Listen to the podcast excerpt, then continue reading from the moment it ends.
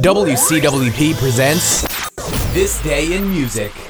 Welcome to This Day in Music, the 12th of May. It's everything momentous today. In 1963, Bob Dylan walked out of rehearsals, never to return, for The Ed Sullivan Show after being told he could not sing Talking John Birch Society Blues because it was critical of the U.S. military.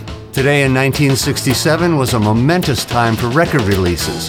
Procol Harum's Whiter Shade of Pale and Jimi Hendrix's album Are You Experienced, which included songs like Foxy Lady, Hey Joe, and Purple Haze. Also in 1967, a British radio station debuted the Beatles' Sgt. Pepper album in its entirety.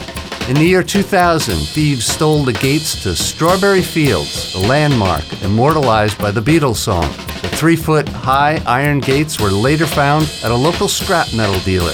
And that's it for this day in music.